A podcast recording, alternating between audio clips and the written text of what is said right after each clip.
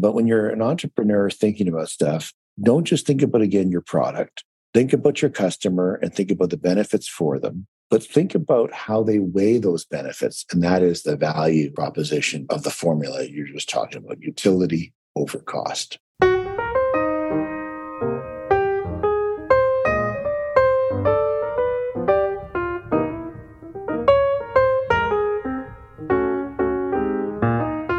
Welcome to Conversations on Startups, a podcast brought to you by Douglas Ross, author of the book Spark Click Go How to Bring Your Creative Business Idea to Life, and Glenn Suart of Today's Great Idea, a radio series featuring over 300 origin stories of businesses, brands, and inventions that have changed the culture. Welcome to today's conversation. Hey, Glenn, how you doing? I'm doing great, Doug. It is a wonderful day excited to talk to you and talk about some of these great subjects. And today, I think we are talking about customer value. What do we mean by customer value in this context? Well, in this context, it's it comes down to how the customer or just the very fact that the customer always defines what value is. Mm-hmm. So that's what we're really talking about here is how does the customer define what value is because this is super important to you the customer is evaluating your offering, whatever mm-hmm. it may be, against something. We don't necessarily know what it is. We think we know. It could be against doing nothing, it could be against doing something on their own. Uh, using a competitive offering, this kind of thing. So it's customer value. How does the customer look at this? And then as an entrepreneur, what does it mean for us, for you? Well, definitely customers value different things in different ways, and you can't just make assumptions about what they value. As you said, I think they do look at things differently. I got a story here. This is a way of demonstrating value. And this guy who successfully created a product, which I think most people will know. Okay, great. And remind so, me to come back to booze. You just made me think booze. Excellent. I will do that. okay. So, you know, so Robert was a, a chemist in England and he heard about the profits to be made in the American petroleum industry. So he jumped on a boat and came over. And he's in Pennsylvania and he's touring all the oil fields and meeting oil barons. And he noticed one day a rigger scraping this rod wax off the rigging. It was worthless stuff that comes up with the crude. And and often gummed up the works. And the rigger told Robert that some of the riggers thought that the stuff actually uh, helped wounds heal faster. And, you know, Robert was intrigued. So he sets out to see if he could make something out of it. And 10 years later, after a lot of effort, he opened a factory to make one of his patented miracle cures he called Wonder Jelly. He promoted it, but nothing happened. He would go to pharmacists and they weren't just in, they just weren't interested in this Wonder Jelly. So to demonstrate value, he had a unique idea. He went on the road and started demonstrating the properties of the product to everyday people, and he gave away free samples. But the demonstrations were Robert burning himself, cutting himself, scalding himself, and then applying this wonder jelly. And of course, the one the customers could see the value of what Robert was doing by this because everybody, you know, scrapes themselves and things happen to them. But putting on this Wonder Jelly, it was like, oh, this makes sense. And it actually helped. So once they saw that and they used up the free samples he gave out, the pharmacist started ordering Robert's Wonder Jelly in a big, big way. This was about 100, 150 years ago. So today, the product Robert Chesebrough initially called Wonder Jelly is extremely popular worldwide under its brand name derived from the combination of the German word for water and the Greek word for oil. Any guesses? Well, I don't know my Greek necessarily, nor my German, but I'm going to guess Vaseline. Correct. Vaseline. Very good guess today. I love the demo. oh, that's exactly right. So you can talk to your blue in the face about value and benefits, but nothing beats a demonstration to show that the value to a customer. And when they see that, they bring it into themselves and they go, Yeah, I want that you can't just talk about benefits for customers. You got to show them if you can. And that's that's really understanding the value that customers hold. You're listening to Conversations on Startups with Doug and Glenn. Thanks for joining us. Let's get back to the show. And I guess in his case, he is thinking that a lot of people are going to relate to this these situations that you mentioned. Exactly. Uh, what was it? A cut, a burn? What was the last and, one? And scalding because you know the steam or something like that. Oh my oh god! My like, how many demos can he do in one day? Well, how many days can he do in a trip demoing this? Imagine hiring your employees and saying, "Look, this is how we demo this stuff." Come over here. I love. I that. know. I don't know. I just find value is is in the eye of the beholder. But you got to realize it's not your eye, it's the customer's eye. Love that. Totally love that.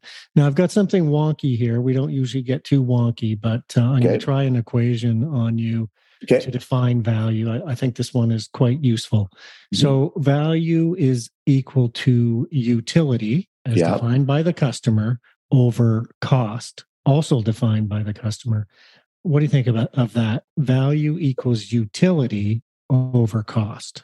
I kind of like that actually. I don't think I've heard that before, and what I, I it does make some good sense. The better the utility, the lower the cost, the better the the value in terms of the the quanta of the number. And that's a, it's a fair statement. What do you think?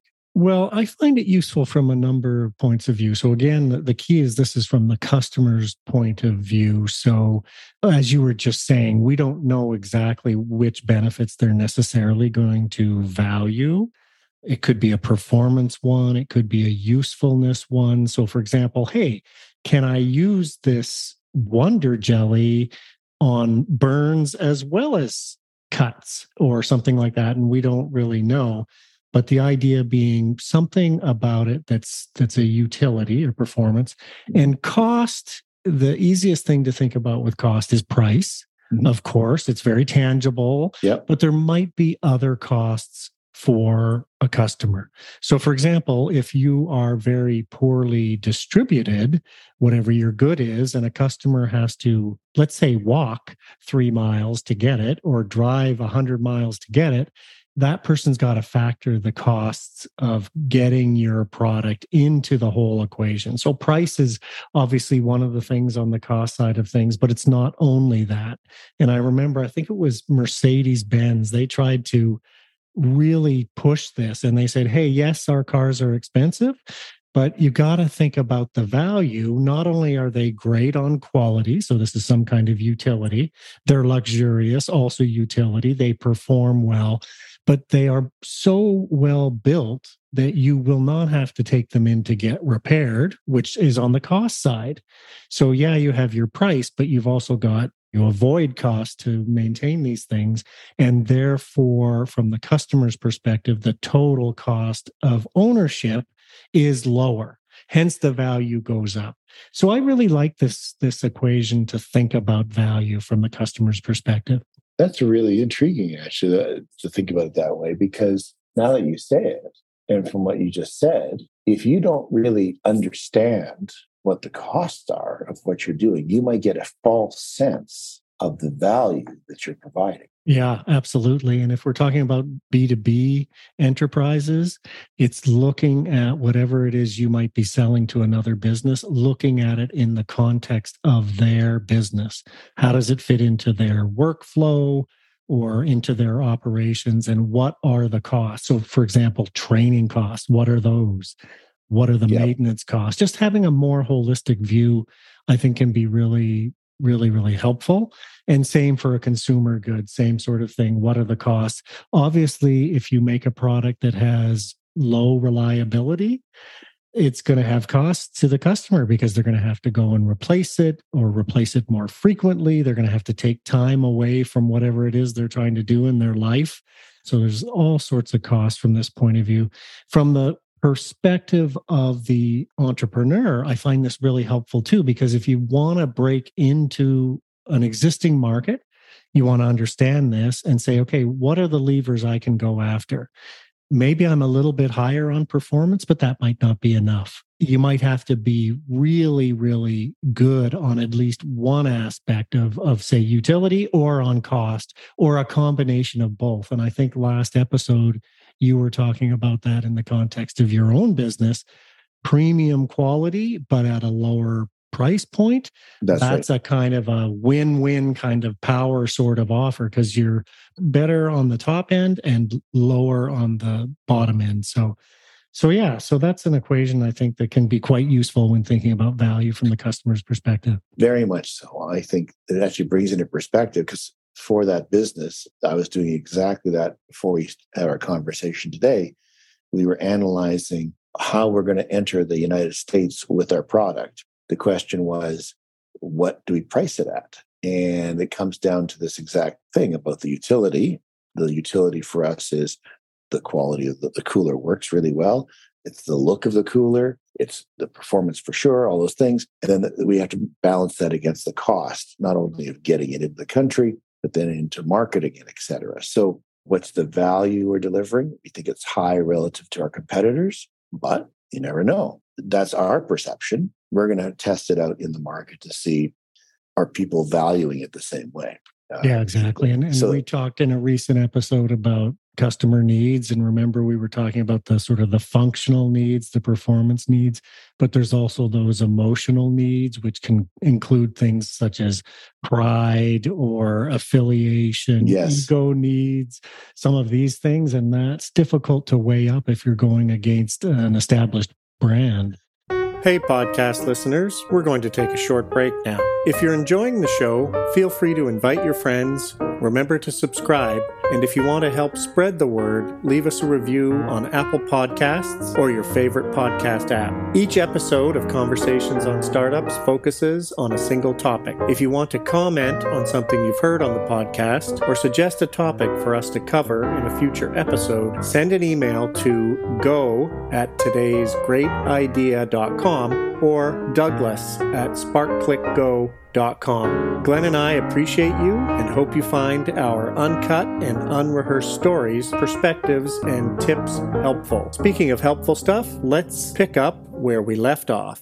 A lot of people like to buy a Yeti for because it's a quality brand, but you're paying for it. A lot of people want Yeti, but don't want to pay the Yeti price. That's why there's like competitors like ourselves, like others in the marketplace who see value in delivering a quality product, but without the name. But from a Yeti's perspective, their value that they deliver is tied to the brand, as you just said, that they deliver and the experience and the credibility and the panache owning a, a Yeti. Yeah, it's, absolutely. So, yeah, so an interesting challenge. It's never easy. But when you're an entrepreneur thinking about stuff, don't just think about again your product, think about your customer and think about the benefits for them but think about how they weigh those benefits and that is the value proposition of the formula you're just talking about utility over cost yeah and I think about how this can affect your customer. If you're talking about these two things, the better you get this higher utility, lower cost, the better able you will be to retain these customers. I think we talked as well last time that it's easier to get a new customer than to retain one. Well, it's not necessarily easier, but you can get someone to try anything almost once, but to get them to be a repeat customer is this is where it really comes down to are you delivering value that they can really feel and maybe measure in some way? That's how you're going to retain them over time. And, and that's obviously a, a key goal for you. I think it's very good. I was just thinking about that in the context of um, we're touching on customer acquisition there a little bit, and that's probably going to be a subject of a, an episode coming up oh, because oh, maybe we should do that next time. Maybe we should. And the reason I'm thinking about it is the context of value versus acquisition. Here in Canada, there are several major, you know, telecom companies, and two years ago I was with one company and they had given me some great deals on phones, and then I went to go to renew. But my the competitor is giving me extra special deal to move over, and I go back to my legacy company and say, "Hey, they're going to give me this. Will you do that for me?" And they they said, "No, we can't do that." And the deal was so good that I moved to a new telecom company two years ago. And then, of course, that deal has just come up, and I I say to them now, "Do you want to keep me as a customer because this other company wants to give me a great deal?" And they said the same thing. Like they're not valuing me as a long term customer. They're in a numbers game for acquisition, but they didn't. Long story short is I moved back to the company from two years ago because they gave me a great deal again. Now that I wasn't a customer anymore, it's great for me. It's not great for them. They're not retaining me as a customer. They're treating me as a commodity, and I'm treating them as a commodity now yeah. as a result of that. So, interesting lesson both from a customer value point of view and from a customer acquisition point of view yeah, I think next week it'd be quite interesting talking more about acquisition. Yeah, we can focus on that. Now, I mentioned booze to you a little while ago. Yes. I was thinking about booze to illustrate this concept of customer value and how we sort of, you know, think about booze and we're near the christmas time now i'm not advocating more drinking but let's face it people do tend to indulge a little bit more but if you think about it even for the same customer they may define utility that they get from from something differently in different contexts. So if i'm with my buddies and we're out or let's say we're we're on a golf trip how i value booze may not be defined by oh you know how long was this what was the distilling process? What ingredients did they use? How long has this been in oak barrels or something like this to, to get a taste? And therefore, I'm willing to pay more for it. It might be a little bit more practical than that. It might be, hey, what tastes good could be the most important thing to me. Or, especially in the context of what's happening now with inflation hitting us everywhere, it might be, you know, I just kind of want to get a bit of a buzz going here, have a little bit of a of a party time, well, I don't really care so much for taste or necessarily even brand or anything like that. I might go for something that's that's got a bang for for the buck. And and that's just one person changing over time what they value. Now imagine looking at the whole market and thinking about that from that perspective. There are people that are out there, it's all about the bang for the buck. Give me the most alcohol for the least yeah. price and then we have the other end of the spectrum which is which is ridiculous. People that pay $350 a bottle for wine and, and think nothing of it and it's feeding their idea of themselves as a connoisseur. I hadn't thought about it that way. That's really interesting that you, what you're essentially saying is that for a single customer value is fluid and not no pun intended there but that was a good one that it changes based on location or other aspects. So you can't just make a, it's not stagnant or it's always the same. It depends on the circumstances with which you're in. And for example, in that context of what you just talked about, I'll go to the store and I want to buy a case of Coca Cola cans, and it might be seven bucks. If it's $8, I won't buy it for a case of 24 because it's too expensive. We haven't even shopped together, and I, I, I kind of think about the same. That's my price well, point too. Well, there you go. But you see, but then if I go to a restaurant and I'm there having a great time, and I order a Coke and it costs me four bucks for a single, oh, that's okay. The value is different, even if it's the same product. It's the context of where you are, is what you're saying. Just the same as your booze example. So it really matters. I didn't quite think of it from that perspective before. That's very true. So but you're illustrating the point about a customer is weighing this against some sort of alternative. So yes. if you're out at a nightclub, a $4 Coke compared to a $16 cocktail from a pure yeah. price point of view, cost to you is very attractive. If yeah. you're at home and you can have a Coke that costs you one dollar, or you can have a beer that costs you a dollar fifty, let's say, or maybe two bucks, something like that. You're going to weigh that differently as well. So I think it's always relative to some sort of alternative. And we don't always know what our existing or prospective customers are comparing our offering to and in what context. And this is where we're pushing people to try and understand this really, really well so they can then push on the right levers or create new levers create new ways that customers think of value like think of uber they created a whole bunch of factors that just didn't exist before when we had taxis such mm-hmm. as I can ease of calling up a ride, ease of paying for a ride. People didn't think about this in the pre car sharing uh, days. They created new factors upon which to think about value. Yes, I totally get that. You're listening to Conversations on Startups with Doug and Glenn. Merci pour nous avoir joignés. So, maybe to summarize, what do you think there, Doug? How do you deal with customer value? Well, from my perspective, the key thing is the customer always defines what value is. So you may th- think that whatever feature, let's say it's a feature you're building into your offering, or it's a particular flavor, if you're making something in the consumer food area, you don't decide whether the customer is going to value that. It's always the customer. So you've got to go out and explore put it out there do some sort of pilot test that but but the point is that customers always define what value is i think you pointed to one of the key things which is that it changes over time and we can change it as entrepreneurs we want to be changing it creating the wave as opposed to just uh, riding the wave that somebody else created and that can change over time for an entire market or for an individual customer, depending on what the use case might be.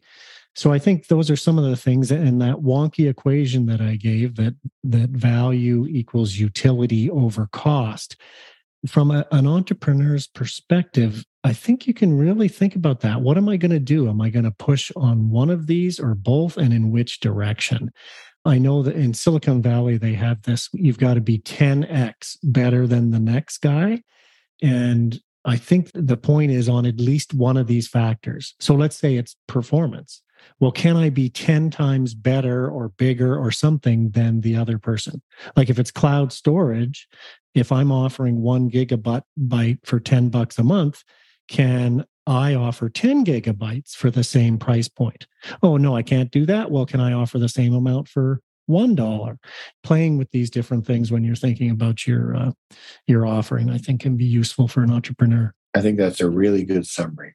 All right. Well next week as we already talked about customer acquisition. That should be quite entertaining. Excellent. very, let's do that. Sounds good doug this has been conversations on startups and we'll see you next time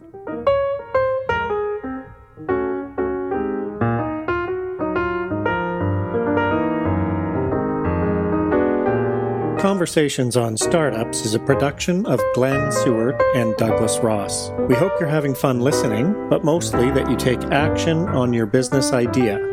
For more inspiration, visit our websites today'sgreatidea.com and sparkclickgo.com. Another episode of Conversations on Startups will drop soon or is already available to binge. Thanks for joining us, and remember to subscribe and invite your friends. See you next time.